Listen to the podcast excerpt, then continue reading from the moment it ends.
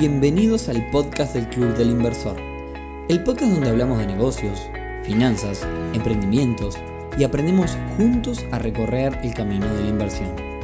Bienvenidos a un nuevo episodio del podcast del Club del Inversor temporada 2022. Hoy viernes 12 de agosto, episodio número 116, en el que vamos a hablar, o más bien vamos a conocer por dentro, el funcionamiento de un venture capital.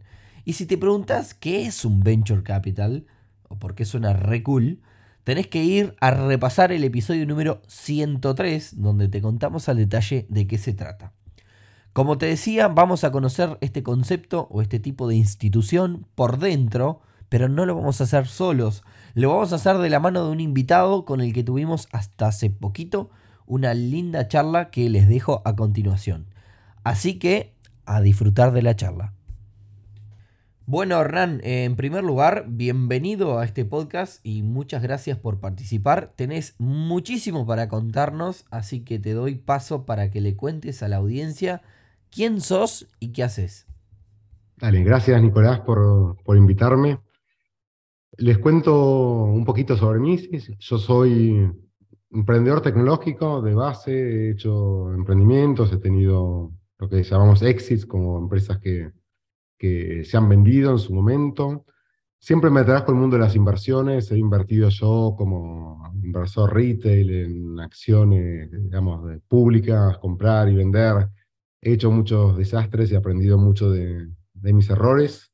Con el tiempo me di cuenta que era un inversor más de, de largo plazo y hace unos dos años empecé a pensar en lanzar el fondo BC de Venture Capital, que es Mr. Pink, que es lo que me, nos trae un poquito hoy, hoy, hoy a la charla.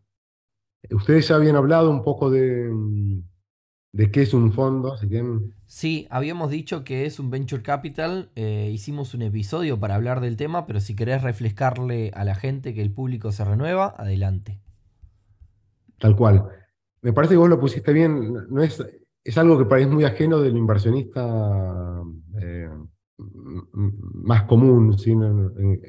tradicionalmente estaba reservado para personas de muy altos patrimonios, pero la realidad es que no tiene por qué, por qué ser así necesariamente. Es una cuestión de entender el producto en el que uno se, eh, se, está, se está comprometiendo.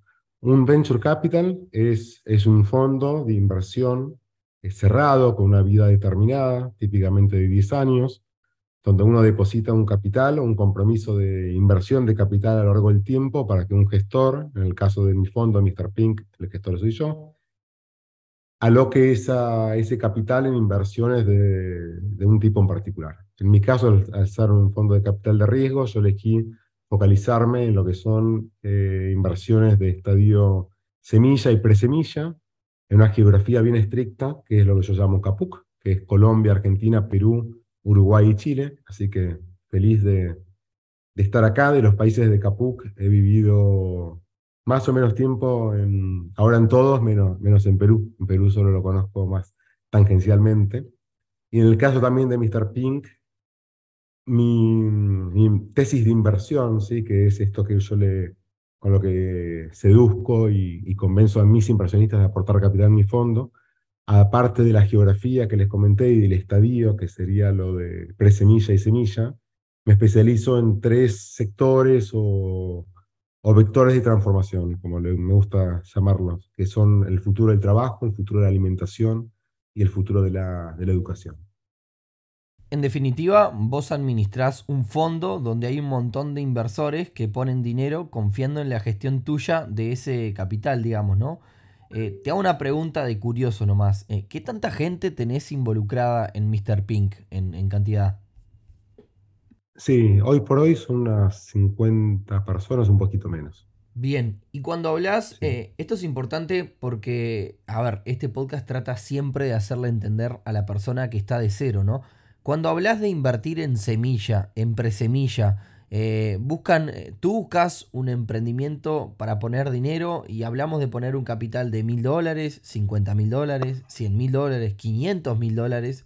¿De qué grado de capital hablamos? Porque el semilla y el presemilla pueden tener un montón de interpretaciones según la geografía, ¿no? Sí, realmente no, no dice mucho pre-semilla hoy en día, porque el mercado en los últimos años, como bien sabéis, estuvo bastante, bastante loco, ¿sí?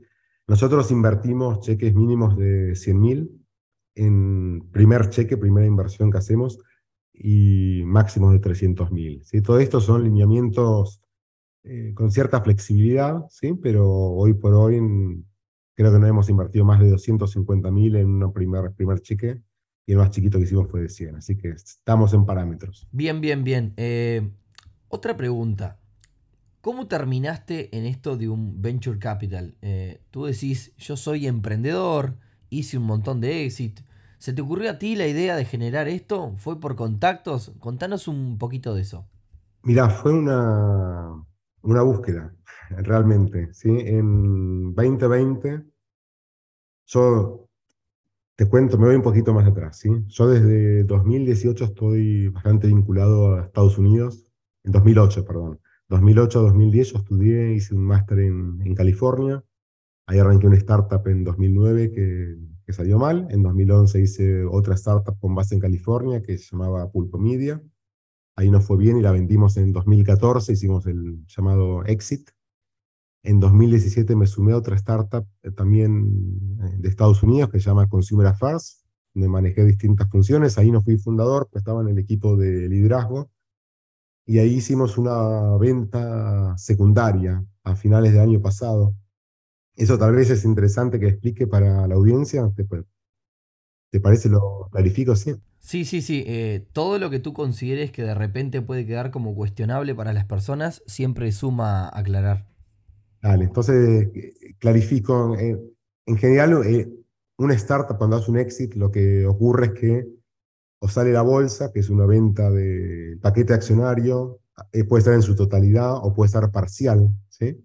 A veces se habla que hay un float, no sé, de 60%, significa que 60% lo dejaron en la bolsa para que el mercado lo flote y el resto lo siguen teniendo los fundadores o inversores iniciales. Eso es lo que uno ve más en las películas, ¿no? Cuando uno sale en Nasdaq y golpea la campana, pero hay más de liquidez para los emprendedores y los inversionistas. Puede ser una adquisición de un corporativo, una adquisición de una startup eh, que sea competidora, y a veces eh, solía ser mucho más raro antes, pero ahora ya no es tan raro. A veces las empresas hacen una emisión secundaria, que lo que permite es que la gente que ya está en la empresa, emprendedores o, o inversores que entraron tal vez en etapa presemilla, semilla, puedan venderle parte de sus acciones a los inversionistas nuevos, lo que se llama new money en la carga. ¿sí? ¿Por qué se hace eso? Para, para saciar un poco hacer un poco tal vez las eh, ansias de capital o tener ese éxito de los emprendedores, para que ya estén un poco, más tranquilos en ese sentido. Se hace para, que, para no diluir a los emprendedores eh, más de lo que uno considera ideal. ¿sí? En capital de riesgo uno quiere que los emprendedores tengan un porcentaje alto del paquete accionario.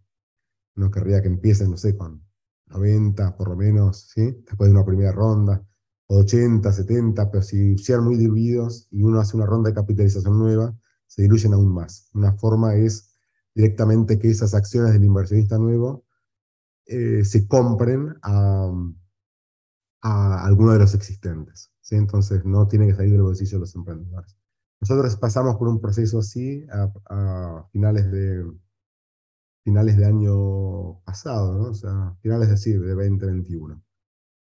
Entonces, yo he tenido esas experiencias como, como emprendedor, vos me preguntabas cómo llegué a, a lanzar Mr. Pink, no es, una, no es una respuesta tan simple porque fue una búsqueda larga, ¿no? Yo, en principio de 2020, decidí tomar un tiempo para pensar y realmente decidí de una manera que quería hacer los próximos 10, 15 años de mi vida, ¿sí? Que parece muy dramático y tal vez es un poco dramático, pero es importante, ¿no? Cuando uno está ya con 40 años, habiendo hecho cosas y con la suerte de poder parar un minuto y elegir, creo que eh, es, es importante poder hacerlo. Para mí ese parar fueron unos seis meses más o menos, entre principios de 2020, pandemia al medio, hacia finales de, o, sí, finales de julio de, de, 2020, donde yo decidí que la forma en que me sentía más realizado, que creía que podía sumar más, más valor a la región, era haciendo un fondo a priori cuando entré en este proceso yo asumía que iba a ser lanzar una startup, que era como el camino más lineal, más normal, pero me di cuenta había mucha más necesidad de ayudar a otros emprendedores a juntar inversión. Así que así fue que, terminó, eh, así fue que se te ocurrió, digamos, eh, dijiste yo tengo que apoyar al ecosistema emprendedor con, con capital. Eh, lo que no te pregunté en realidad, que tú lo mencionaste, es el porqué de los lugares. ¿Fuiste mencionando algunos países o, fue surgiendo?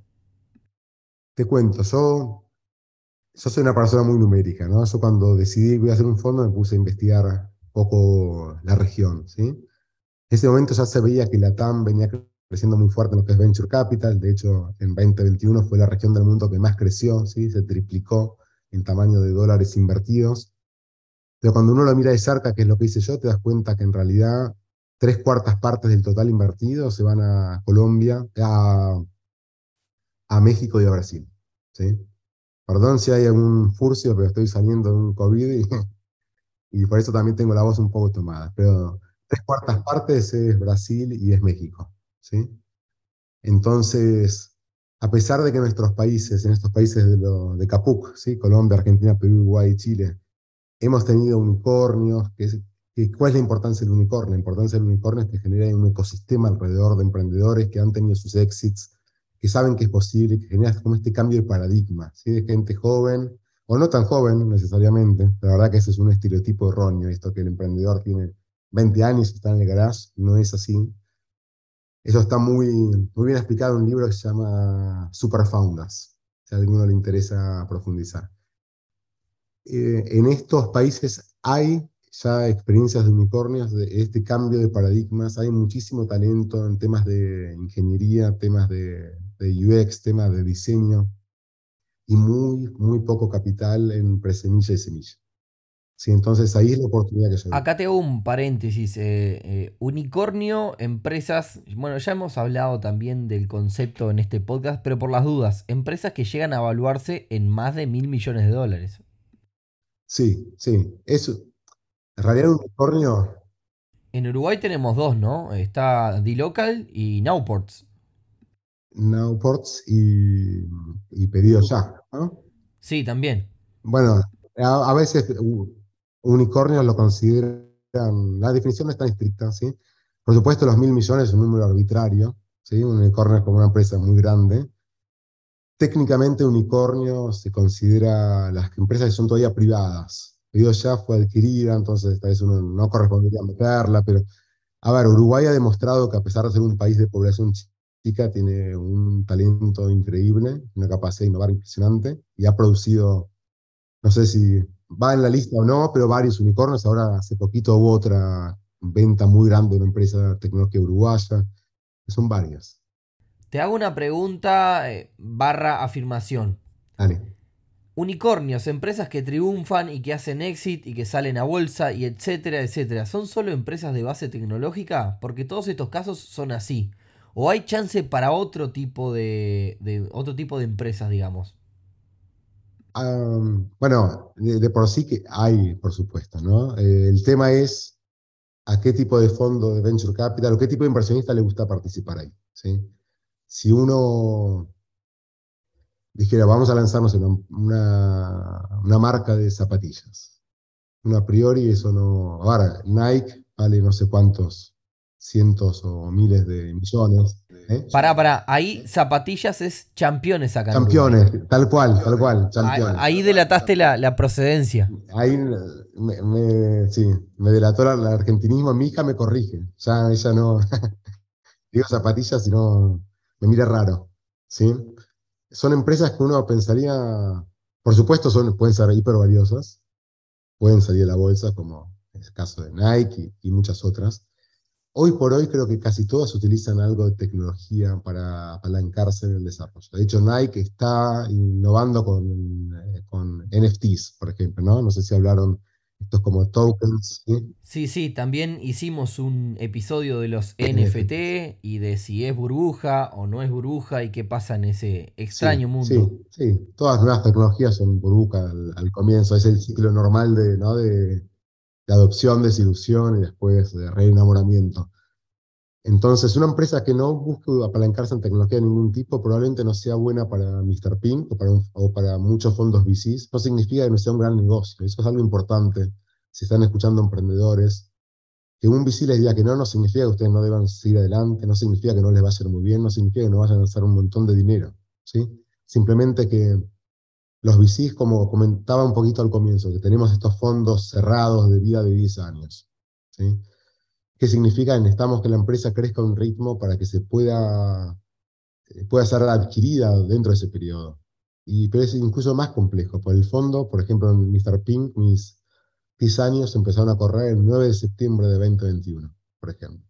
Entonces todavía estoy temprano. Yo puedo esperar a un emprendedor a que su empresa madure en 9 años. Pero si ustedes están ah, recibiendo inversión de un fondo que está en su año 5, si no están bastante adelantadas o los VCs confían que van a tener un éxito súper rápido, no van a querer invertir, porque no les cierra con su negocio.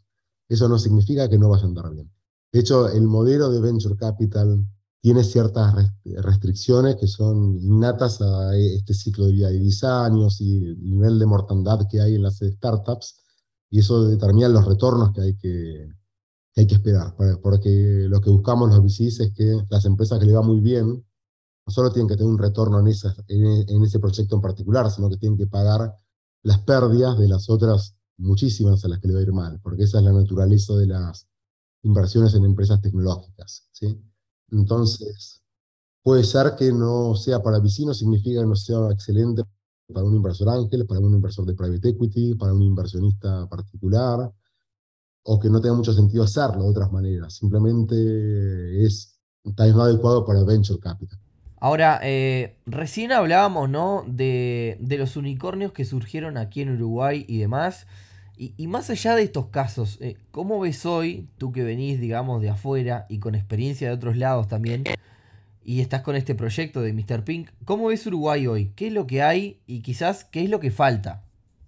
Sí, Uruguay lo veo, ahora conozco súper atractivo, ¿sí? Yo me, me, mudé con, con mi familia a principios de años para acá, somos muy felices creo que es un, es como un oasis de serenidad y de estabilidad para la región.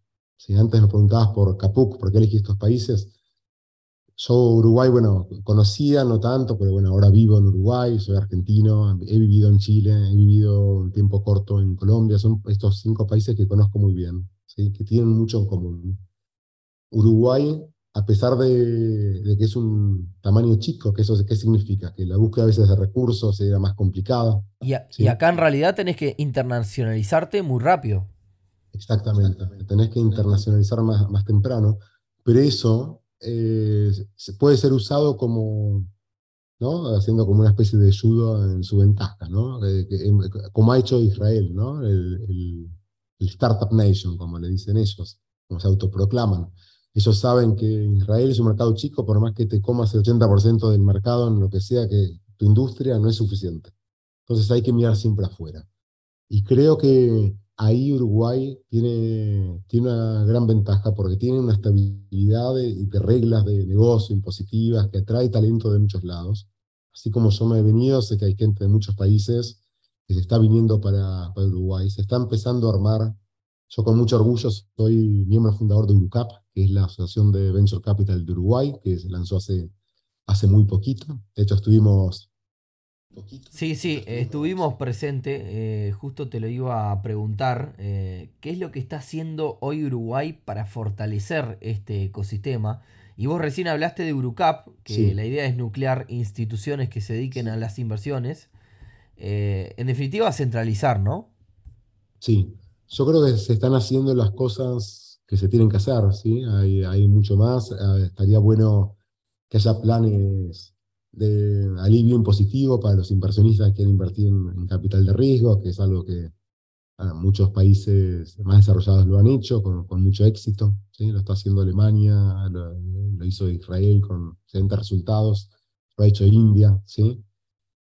Creo que hay que seguir flexibilizando para que más emprendedores nómades puedan venir acá. ¿sí? La pandemia, dentro de los muchos aprendizajes que, que nos dejó, ¿sí? uno de esos es que el talento ya es global. Entonces, esa restricción que comentaba antes de que de, lanzar una empresa en Uruguay ya no es tanto, porque uno puede estar en Uruguay, puede contratar talento de Colombia, de México o de Irlanda. Sí, sí eh, tú recién hablabas del equipo de Mr. Pink, que hay gente esparcida. Sí, sí, tenemos gente en, en, San Francisco, gente en Londres. Ernesto, gran amigo, venture partner en este momento de Mr. Pink, que está, él es español y vive entre Miami, Colombia, estuvo en Argentina hace poco, vive en Nómade Digital, ¿sí? la definición de Nómade Digital. Tenemos gente en Argentina también, por supuesto, y bueno, gente en Uruguay. ¿sí? Sumamos hace muy poquito un venture partner increíble, Santiago Péjaras, y no sé si escucha tu podcast, si no, le voy a decir que por lo menos le dé una chance y le mando un gran saludo. Así que gran valor que se ha sumado el equipo de, de Mr. Pink a, los últimos meses. Hoy eh, tú estás de lleno dedicado a lo que es Mr. Pink, eh, a seguir apoyando emprendimientos desde el punto de vista de capital. Te pregunto, eh, ¿lo haces desde otro lado? No, sé si consultoría, más allá de poner el capital, o, quizás no. Sí, no lo llamaría consultoría en ese sentido, ¿no? Pero nosotros estamos muy a disposición de nuestros emprendedores. Hoy por hoy son, son nueve startups que tenemos invertidas pues tengo cinco venture partners, que es gente como que me ayuda a darles apoyo. Y aparte tengo eh, tres personas más, ¿no? Una persona full time, viendo más las decisiones antes de invertir. Una persona más estratégica en Estados Unidos y otra persona en temas más impositivos. Entre todos vamos acompañando a los emprendedores una vez que invertimos. Una vez que uno se suma como un inversionista minoritario ¿no? en el cap table, sin la, la, tabla de capitalización de la empresa, los incentivos ya están naturalmente alineados. Yo cuando hablo con los emprendedores, ellos saben que no hay ego, no hay nada. Yo ya invertí, de hecho no tengo control. Mi forma de invertir es, yo no pido board seats, no, no pido nada, me parece que es algo que no tiene sentido para una inversión pre-seed o seed. Uno está ahí para ayudar, a mí me llaman y estamos. Por eso en el equipo tengo gente con experiencia en branding, en temas de talento, en temas de tecnología, de producto, para poder apoyarlos. Eh, te voy a hacer una pregunta eh, más filosófica que otra cosa. Eh, hoy muchas veces le preguntas a un emprendedor, o sea, le hablas de venture capital y no tiene ni idea qué es, no sabe si es un plato de comida, un país u otra cosa. Eh, me ha pasado. Nosotros con este proyecto del club de alguna forma tenemos la misión de democratizar este mundo y llevarle a, las personas eh, de a pie, como se dice, ¿no? Ahora, ¿cómo hacemos para, más allá de lo que nosotros hacemos, cómo hacemos para que los emprendedores puedan aprender sobre esto? ¿De dónde viene? ¿De la educación? A tu criterio, ¿cómo es que funciona en otros lugares?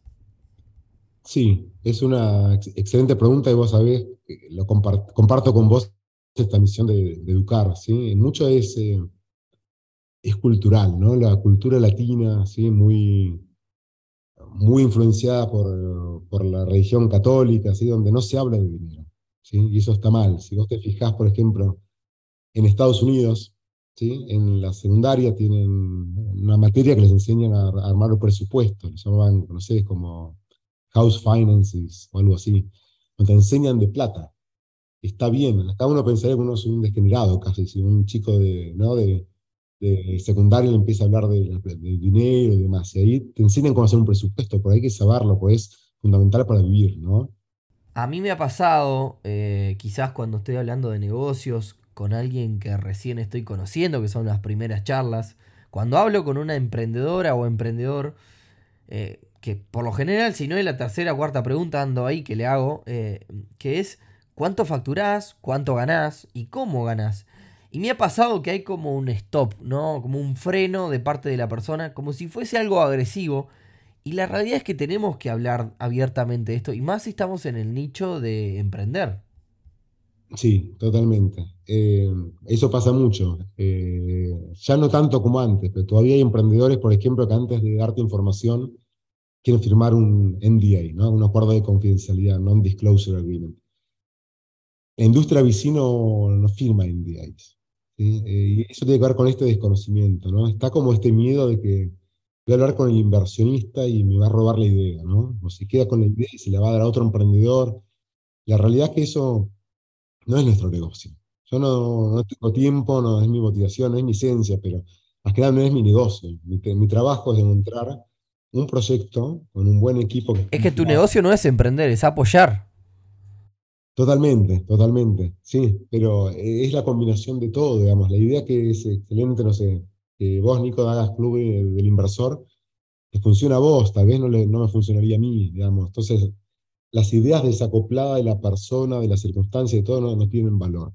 En general, los, los, los vecinos firmamos NDAs porque nos pasaríamos el día revisando papeles legales, básicamente.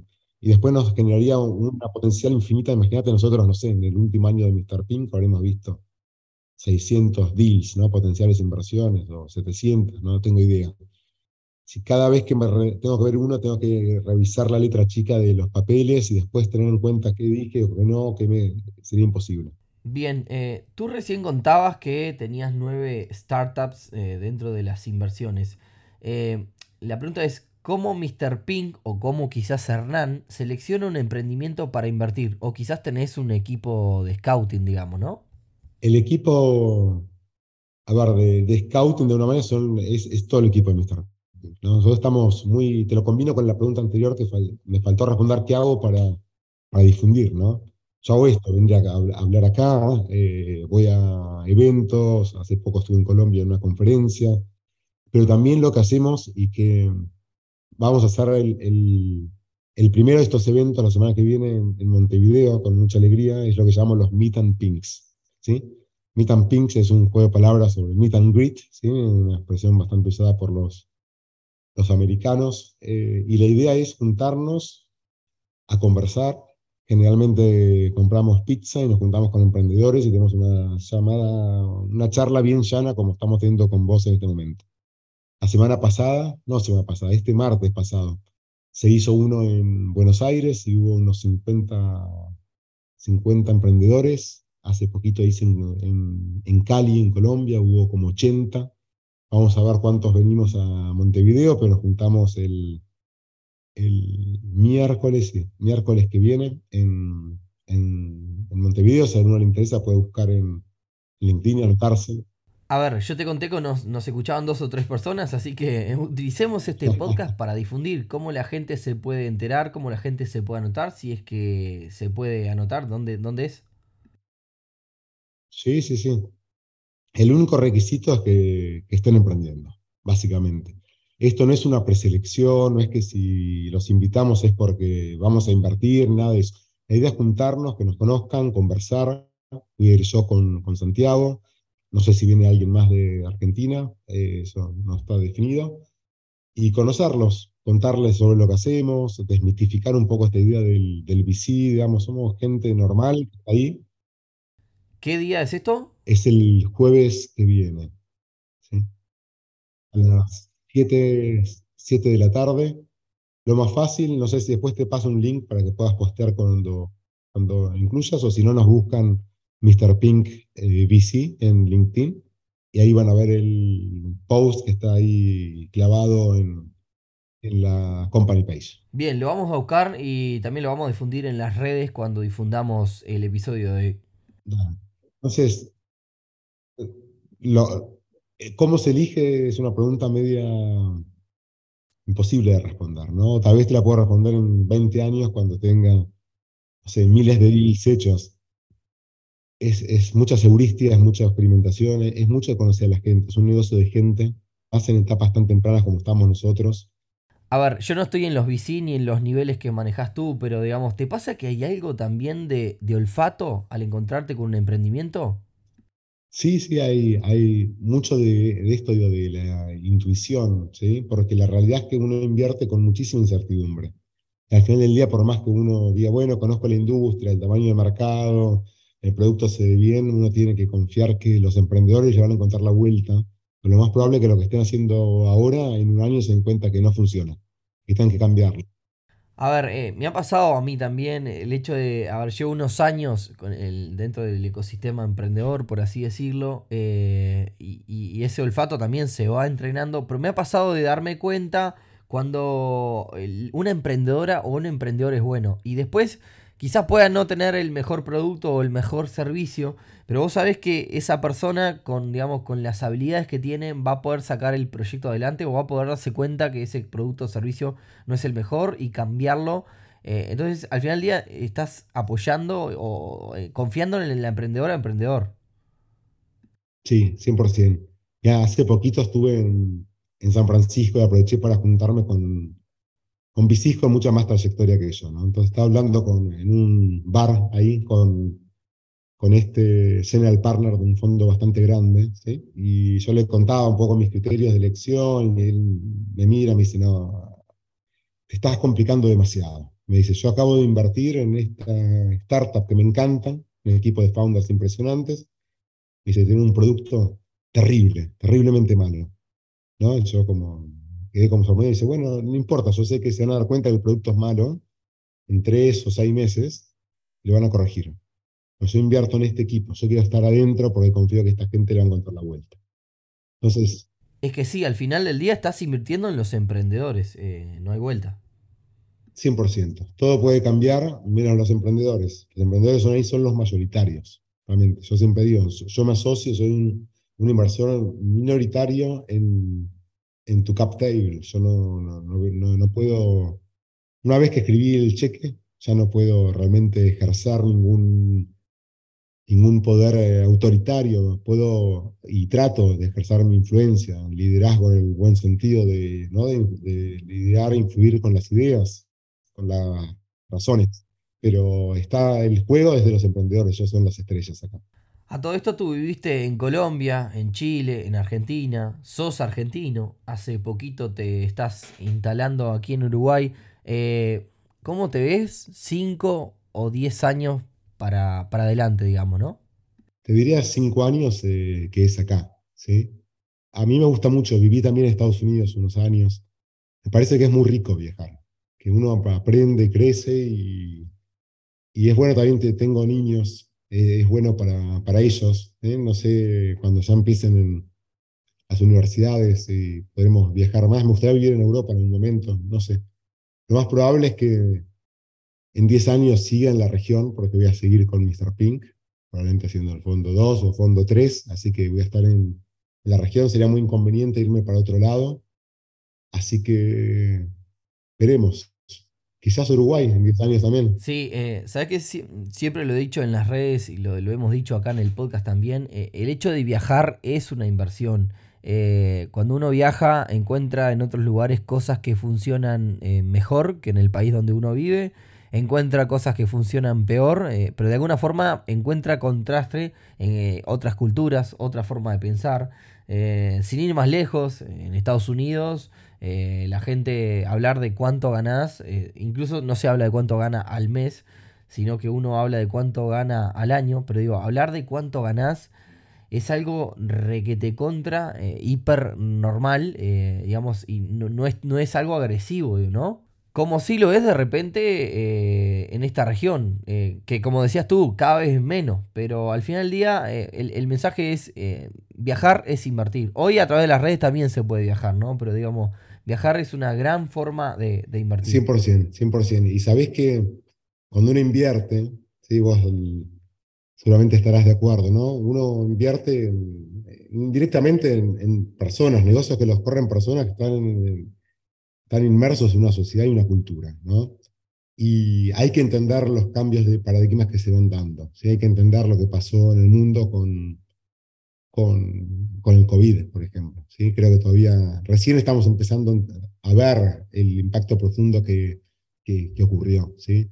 Hay que entender, y con el tiempo veremos, el desastre de la invasión rusa en Ucrania. Todo esto impacta, impacta muchísimo. ¿sí? Y viajar te permite dar cuenta también la subjetividad a veces de, de los valores y de la, cómo uno juzga cosas dentro de una cierta ciertos parámetros culturales que no son universales. Uno tiende a pensar que mi cultura es la forma. A ver, eh, de esos ejemplos hay miles, ¿no? Eh, en México, sin ir más lejos, este, festejan la muerte, ¿no? Y acá tenemos otra concepción muy, muy, muy diferente. Un, ejemplo que a mí me causó mucha gracia es, eh, yo trabajé mucho para Estados Unidos y muchas veces venía gente de Estados Unidos para Argentina. Acá me imagino que en que en Uruguay es lo mismo, el paseador de perro es un trabajo común. Eso en el mundo no existe. los, los yanquis les vuela la cabeza que vos seas tan rico como para pagarle a alguien para que pase tu perro. No existe. No, no lo harían nunca, ¿no? Entonces, de golpe vos les podés contar algo así y los tipos dicen, no, este negocio no va a funcionar nunca en la vida, ¿no? Imagínate, yo te digo, bueno, tengo a pichear un, no sé, un paseador de perros digital que tenga una emergencia, lo busco en el app, viene. Para mí tiene sentido, para un gringo va a ser un disparate, ¿sí? Sí, hay un montón de esas experiencias, así que la audiencia le vamos a recomendar que viajen, en la medida que puedan, viajen.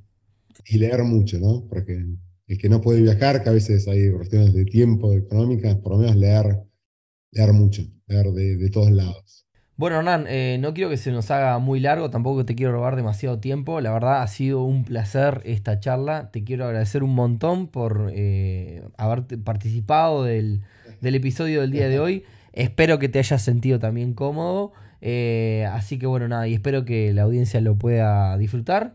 Y como siempre, este, si les gustó, compartan este episodio, eh, cuéntenlo a otras personas, que eso nos ayuda un montón. 100%, gracias por invitarme, gracias a todos por, por escuchar y espero me, me invites a seguir conversando más adelante. ¿Cómo no? Eh, por supuesto que sí. Y bueno, a la audiencia le decimos que tengan un gran fin de semana y nos vemos entonces el próximo viernes en un nuevo episodio del podcast del Club del Inversor. Chau, chau.